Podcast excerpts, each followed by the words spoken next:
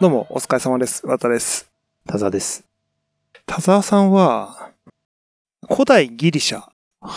ていう言葉を聞いて、うん。何かイメージするものはありますか？ああ。まあ、プラネタリウムみたいな。その答えを待ってました。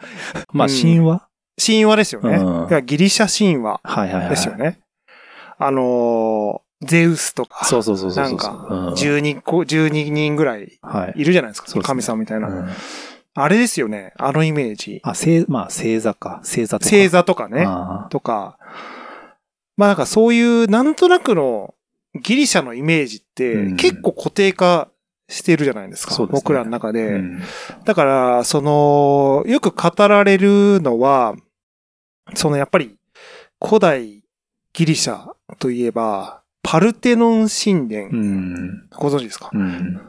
でね、ちょっとね、パルテノン神殿の、その驚異的な事実っていうのを僕ちょっと入手しまして、はいはいはい。とある本を読んだんですけど、なんか、あの、ちょっと歴史もの最近やってなかったから、うんなんか歴史ものの書物で面白い本ないかなって調べてて、はい。で、一冊の本に、あの、ぶち当たりまして、それがね、今日ご紹介したいですね、古代ギリシャのリアルはい。というですね、あの、著者の方がですね、えっと、藤村志信さんっていう女性の方なんですけど、結構ラジオ番組とか出てるんで、はい。割と結構インフルエンサーとして、インフルエンサーじゃないですけど、学者の方なんですけど、厳密に言うと。まあちょっと、その、結構ね、個性的な方です。ちょっと調べていただくと、あの、わかると思うんですけど、うん。お召し物がですですね、ギリシャ仕様みたいな感じの、なんか、いつもこの設定でなんか、こういろいろ出てくるんですよ。へえ。え、芸人さんですか？芸人さんに見えますよね。いやいやね、この人ね、学者なんです。あの、だから、歴史の学者さんなんですけど、まあそういうのこう、面白おかしくこう、こう世にこう、いろいろこう、あへの、ー書物であったりとか、あの、そういうこう、歴史の番組出たりしてね、うんご紹介してる方なんですけど、この人が書いてる方が非常になんか評判が高いらしく。て、で、ちょっと読んでみたんですよ。でね、あのー古代ギリシャっていうのは僕そんな実は、あの、詳しくなくてですね、はいはいは歴史の中で言ってもやっぱりそうかなり古い部類に当たるわけじゃないですか。あんまりだから正直で知らなかったですね。古代ギリシャ。なんか、ソクラテスとか、いわゆる哲学者みたいな人がいっぱいいるなっていうのは知ってましたけど、そのギリシャっていうものがなんか何なのかっていうのがあんまりそこまで詳しく知らなかったですけど、すごいね、面白かったです。あの、これはね、田沢さんも見たらね、もしかしたら面白いんじゃないかなっていうふうに思うんじゃないかなと思うんですけど。僕、この人が監修してる プラネタリウム見たことありますね。そうそう、そう、前その話しましたあ、っけ？したここれした？あれ？僕あれ大人の？大人のやつ。行ったんすか？あ、あれ？だからその話を僕前ししませんでしたっけ？あしたよね。あその、そその人ですわう。。その人、そうそうそうそう。あ、そうだ、それ知ってたわ。なんか、そうそうそうそなんか最近こういうパターン多いですね。かあの、結果的に僕が合流、田沢さんの領域に合流してたみたいな。あ、それそれそれそれ。あの、僕だから、あの時もすごい面白いなと思う、話聞いた時も面白いなと思ったんですけど、あの後結局、だから自分でいろいろ調べたりして、あ、これでも田沢さんが言ってたやつあれだって思ってなかったんだけどう。、あれ、めっちゃ行きたくてさ、もう終わっちゃってるけど。これをなんか説解説してた人が独特な人だったって今思い出し出したら、はいはいはいはいあれこんな人だったかなと思ったらやっぱそうだった、です。そう、いや、そうですよ。はいその、あの、あれ結構話題になったんなったみたいでよですすよね。ね。そう。んだから、なんかさ、後追いでさ、もう終わってからすげえ行きたかったなと。なんか大人のプラネタリウムみたいな感じでしたっけ？そうそうそうなんか、R、R18? R18 うのね。いん。や、だからさそう、そう、だからそういう文脈もあるんで、まあちょっと、あの、今日の話もしかしたら結構ご興味いただける話なのかな、みたいなのは思うんですけど、で、あの、ちょっとさっきだから僕がだから衝撃を受けた、なんかパルテノン神殿はいはいはい。の話がやっぱすごいショッキングで、パルテノン神殿でさ、白いじゃないですか。うん。白いでしょ。はいはいはい。でさ、てか、基本的にあのギリシャの、なんかそういう、い遺物？遺産ってさ、全部白いじゃん。なんうん、か、確かに確かに。白亜の建建造物とかよく言われますけど、うんうんうんあれね、あ、後から白黒にしたんですって。あ、そうなんですね。だから、あれ、パルテノン神殿で言えば、はいあれ、バキバキレインボーだったんだって。レインボー？虹色だったんだって。え？すごくない？で、あの、僕らが見ている彫刻像あるじゃん。はいはいあの、ミロのヴィーナスとか。はいはいだからその、ギリシャ系に関わるさ、はいはいはい。あれ全部色塗られてたの。ああ。バキバキ濃い色塗られてて、はいはいはい。で、であれわざわざ全部塗装剥がしてるんだって。ああ、そうなんです。あ、で塗ったものを剥がして白く剥が、なってるだから、当然その古い、その遺産なので、はい。色は剥げてたんだけど、うん中途半端に色ついてっから全部剥がしたんだって。ああ、そうなんですね。そうそうそうそう。だから、今ってまあ、だから、昔の古代の、その、古代のものだから、当然色を塗ったりそこまでテクノロジーがないから、剥き出しのままなのかなって思ってたけど、みたいなね。そうそうそうじゃないってことなんですねそうじゃない。あの、もう完全に色が塗られてた。へえだから、もうす、要はだからすごいもう、パルテノン神殿あんなでかい、でかそうですけど、はいあのめちゃめちゃすごいサイケデリックな色だったんで、なんか、えから完全になんか虹色、だからいろんな原色が使われて、だからもうすごい、イメージ変わっちゃうでしょなんか台無しじゃないですか。で、これなんでかっつうと、あの、結局だから今の話は台無しだからっていうことを、その、これなんか1800年代後半ぐらいに、なんかその、いわゆるこう、古代の歴史の、そのなんか、ギリシャ時代とか、ローマ時代とか、はいそうか古い時代の、なんか遺産とかの発掘のブームが来て、いろいろこう、そういうなんですか、あの、過去のその、掘り出し物がいっぱい見つかった時期があったんですよ。うんで、それで、その時代にそういうなんか、その古代の文化に対してのロマンがすごい流行った時期があって、はいはいはい。で、なんかそれが結構その、いろんなその建造物とか、あの、彫刻とか、そういうものが出てきて、で、そういうのがなんかね、い社会にこう広まってって、なんかこういう世界だったんじゃないかみたいなのを、なんかこう、想像するような、っていうその物語、書物とか、そういうのがすごい流行った時期がヨーロッパであって、はいはい。で、その時に、だからその発見した彫刻とかはさ、まあ結構塗装が剥げちゃってるから、割と結構白い部分は出てたんですよ。うんただ、なんかイメージ的に、真っ白の方が綺麗だなってなったんですって。はいはい。要は、さっきの話だからもうイメージ的に、なんかこう、古い時代だから塗料とかもないし、はいはいやっぱりだからすごい、なんか純白の綺麗な、あの建造物が立ってたんじゃないかっていうイメージの方が、歴史的なイメージに合うから、全部剥がした。あそうなんです。じゃあ、それ以以前の人たちの歴史認識としては、ああじゃなかったってことああじゃなかっった、ああじゃなかった、そあう。ーだから、なんか微妙に色ついてんなぐらいの感じだったんですね。らしいよ。うんあ、ていうかかなり色ついてたらしいよ。だだから、なんなら漂白してたんだって。だから、その、完全に。に白いじゃん、パルテノン神殿って。はいはいそうですねあ、漂白してんのよ、あれ。へえ。すごい、すごくないですかもし今、その、復刻するって言って色つけたら炎上しますけど、多分。炎上する。そうそうそう。何してくれてんだ何をしてくれてんだ。あんな大事なね、そうそうそう過去の建造物に歴史的な歴史的な。あとね、もう一個衝撃の事実あって、あれね、パルテノン神殿って神殿じゃないんだって。そうなんですね。はいはい。え、どういうことですか？いや、だから、昔の人は神殿として使ってなかったんですよ。パルテノンを。なんならパルテノンなんて名前じゃなかったらしいんだけど、はいはいはなんかね、そのパルテ、パルテナ？パルテナスっていう言葉が、いわゆるこう、処女とかっていう。のを意味するらしいですけど、処女級って言って、あなんかセイントセイヤとかで聞いたことあるんじゃないかな。あで、だから、それも後付けなのよ、結局。あ、だからし神殿っぽく見えるから、神殿っていう名前を後で付けたってだけで、もともとは物置だったんですよ。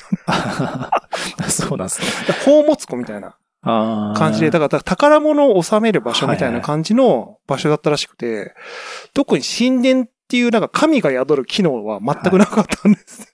ああ、なるほど。へえ。そう。だからあれ、まあ、要はでかい物置だったっていう。うん。なるほど。でかい派手な物置だったっていう。当時の人からしたら今びっくりするでしょうね。びっくりするよ。だってただの物置だった。もの、いや、だ、だ、だ、あの、ただ、そうだよ。だから、神様に備える、なんかこう、あの、宝物であったりとか、お供え物を置く場所っていうだけで、別にそこで神をこう何か祀ってたりとかは全くなかったんで、お何言ってんのみたいな。まさか未来の人がそんな崇めてるんだ そうそうそうそうそうそうそう。新年とか言っちゃってさ、後付け名前もなんか違う、なんかね、違かったらしくて、なんだっけな、なんか、なんかすごいいろんな部屋がああったらしくて、あの、今ってなんかスカスカじゃないですか、パルテノン神殿。部屋とかなさそうですけど、いろんなすごい細かい小さい部屋があって、それにもうなんかいろんなものを置いてたんですよ。で各部屋に100歩ずつで歩けるからみたいな感じで、100足なんちゃらみたいな、100足部屋みたいな、なんか変な名前つける。全然神殿とかじゃないみたいな感じで、だから、だからこう、そう考えるとさ、歴史の捏造感ってやっぱ半端ないんだなって、まあ、それ捏造ですね、確かに。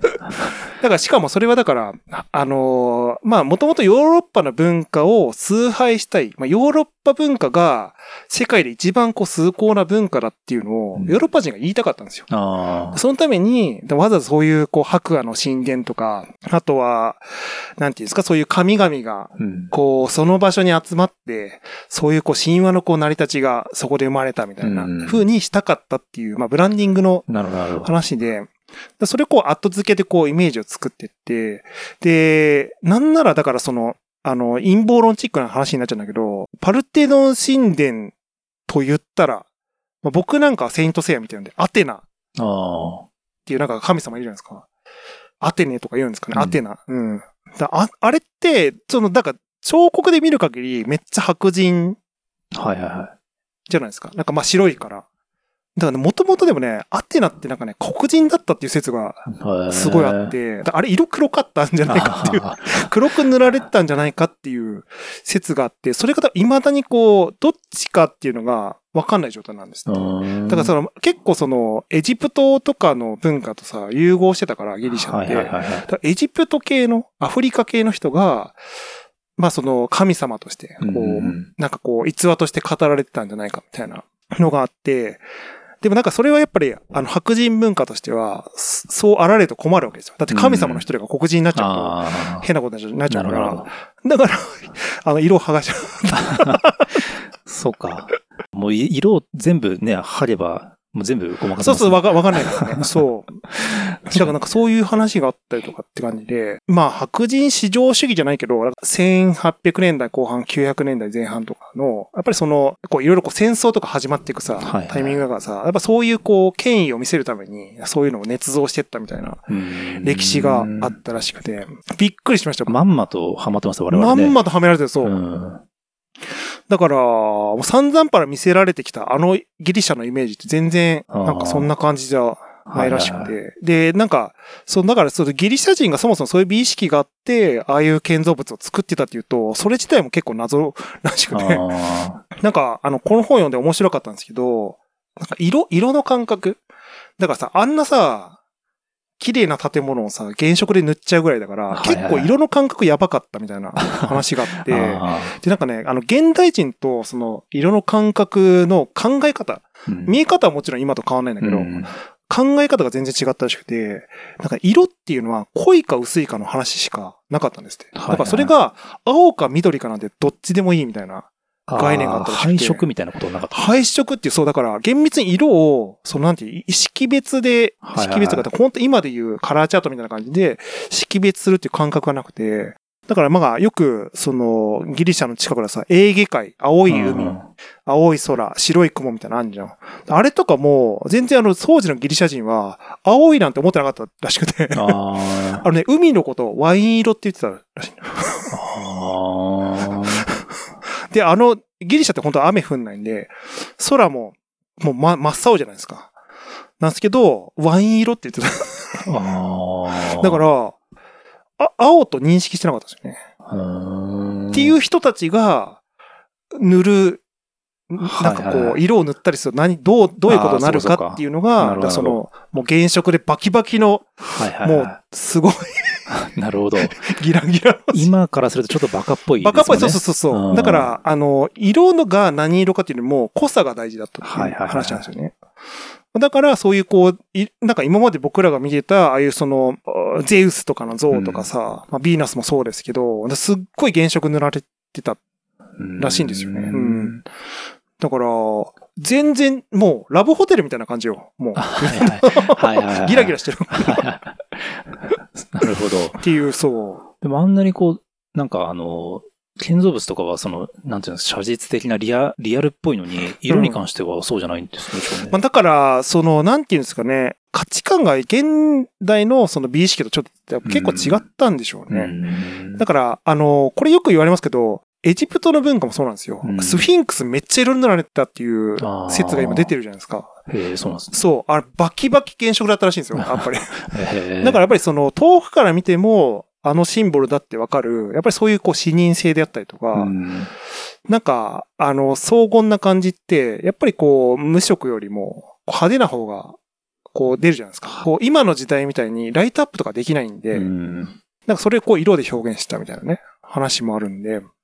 で、結構でもね、これはなんか、に日本とかとも精通する文化があって、うんちょっとこれなんか前つばらしいんですけど、あの、当時だからギリシャ時代、あの、なんかね、そのギリシャ系の人が日本にもそのトライしてたっていう話があって、だからその建造物の作り方とか色の考え方が結構近いんですって。で、日本の建物って、まあ、今でこそあの、結構色剥げちゃってう、ん地味な色ですけど、日本も日本でなかなかやばかったんですよね。あの、京都にあるお寺とかさ、うん。すごいめちゃめちゃ色鮮やかだったんですよね。うん。とかっていうところは結構精通してたりしてて、割と結構その建物とか美意識とかっていう感覚をなんかね共有してたっていう話があって、うん。結構ね、アジアとかも派手なお寺多い国あるんですけうんど、その辺はね、なんか、む昔はそういうこう、色をこう使って、かかなりカラフルに、うんうんもう塗り絵の世界みたいな感じで表現したみたいなね。うんいや、だからね、ちょっとね、すごい、わしづかみにされて、この話。うん。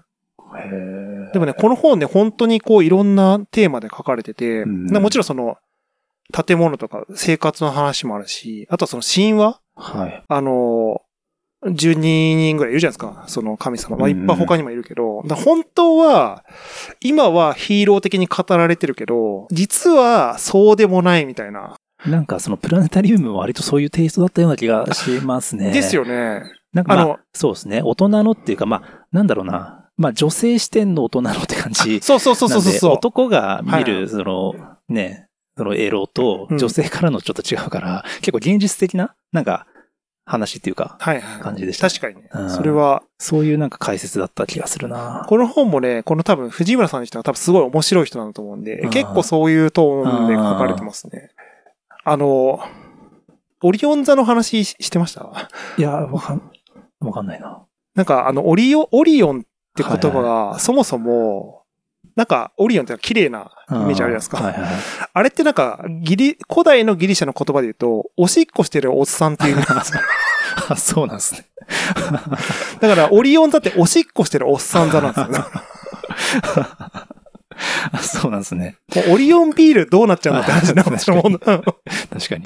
とか、それをロ、なんか、ロマンティックだなと思って見てたわけですねあ、。そうそうそうそうそうそう。だからなんか結構ね、なんかそういう、なんか、あの、結構性的な快楽とか、うんまあ神様って割とそう、すすごい性に没落してるじゃないですか。とか、あとそういうなんかこう、し下ネタみたいな表現みたいなのが結構、あの、美化されて伝えられてるけどあ、意外とあるよみたいな。だから、プラネタリウム本当もう下ネタだらけだなって思ったんですよ。確かその時。そうそうそう。本当でも面白いですよね。だからそうそうだから、あれですよね。なんかね、そのギリシャ時代って、そのなんか恋愛に関しても、割とこう、逆に言うとちょっと今、今に近いというか、なんかね、LGBT みたいなの話、すよねすっごい。あの、尊重されてたらしくて、で、あの、特にその、同性愛、そういうは、でも男性なんですよね。この場合の同性愛ってなんか、あそうですね。男性として。だから、結構あの、古代の、あのさ、壺とかでさ、なんか男女が混じり合ってんのかなみたいな絵柄が書いてある壺とか結構発掘されてるんですけど、あれ男性同士の、あなんか、あの、しかもね、その男性同士の性行為で、その、まあ、ちょっと汚い話ですけど、その、あの、挿入は NG だったっていうはいはい 話があって全部スマタでやってたんです。あーだから、あの、その古代の。壺とかに描かれてる絵って、だからその、男性同士でスマタし合ってる。そうなるほど。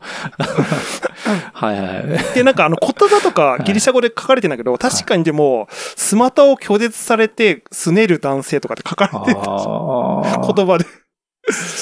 えだからなんかでもそこまでその、そういう、なんか文化がありつつ、ススマタなのはなんでなんなんかなんでなんですか？そのなんかね、あの、なんかそれがやっぱり、あの、宗教ってでもなかったんですよ、ギリシャは。はいはいはいだから多分その、本当に衛生的な問題だったりとあかあとは、そういうこう、性に対しての開放的な観念はあるんだけど、その、すごいなんかルールがめちゃめちゃ定められてて、あ例えばその、同性愛でも、あの、なんかこう、同性を誘うのは絶対目上の人。ーうんしかも3、40代のおじさんしかやっちゃダメだったらしい。で、誘うのは必ず少年っていう。うんで、だから、まあ恋愛の一つの形なんだけど、どっちかっていうと、こう、儒教的な感覚というか、あ教ーえを授けるみたいな感じらしくて、だからそれを、こう、変にこう、自分の性の快楽に没入しちゃうと意味が変わってきちゃうから、はいはだからそういう、なんていうんですか、そういう行為っていうのを、こう、かなり限定的にやってたらしい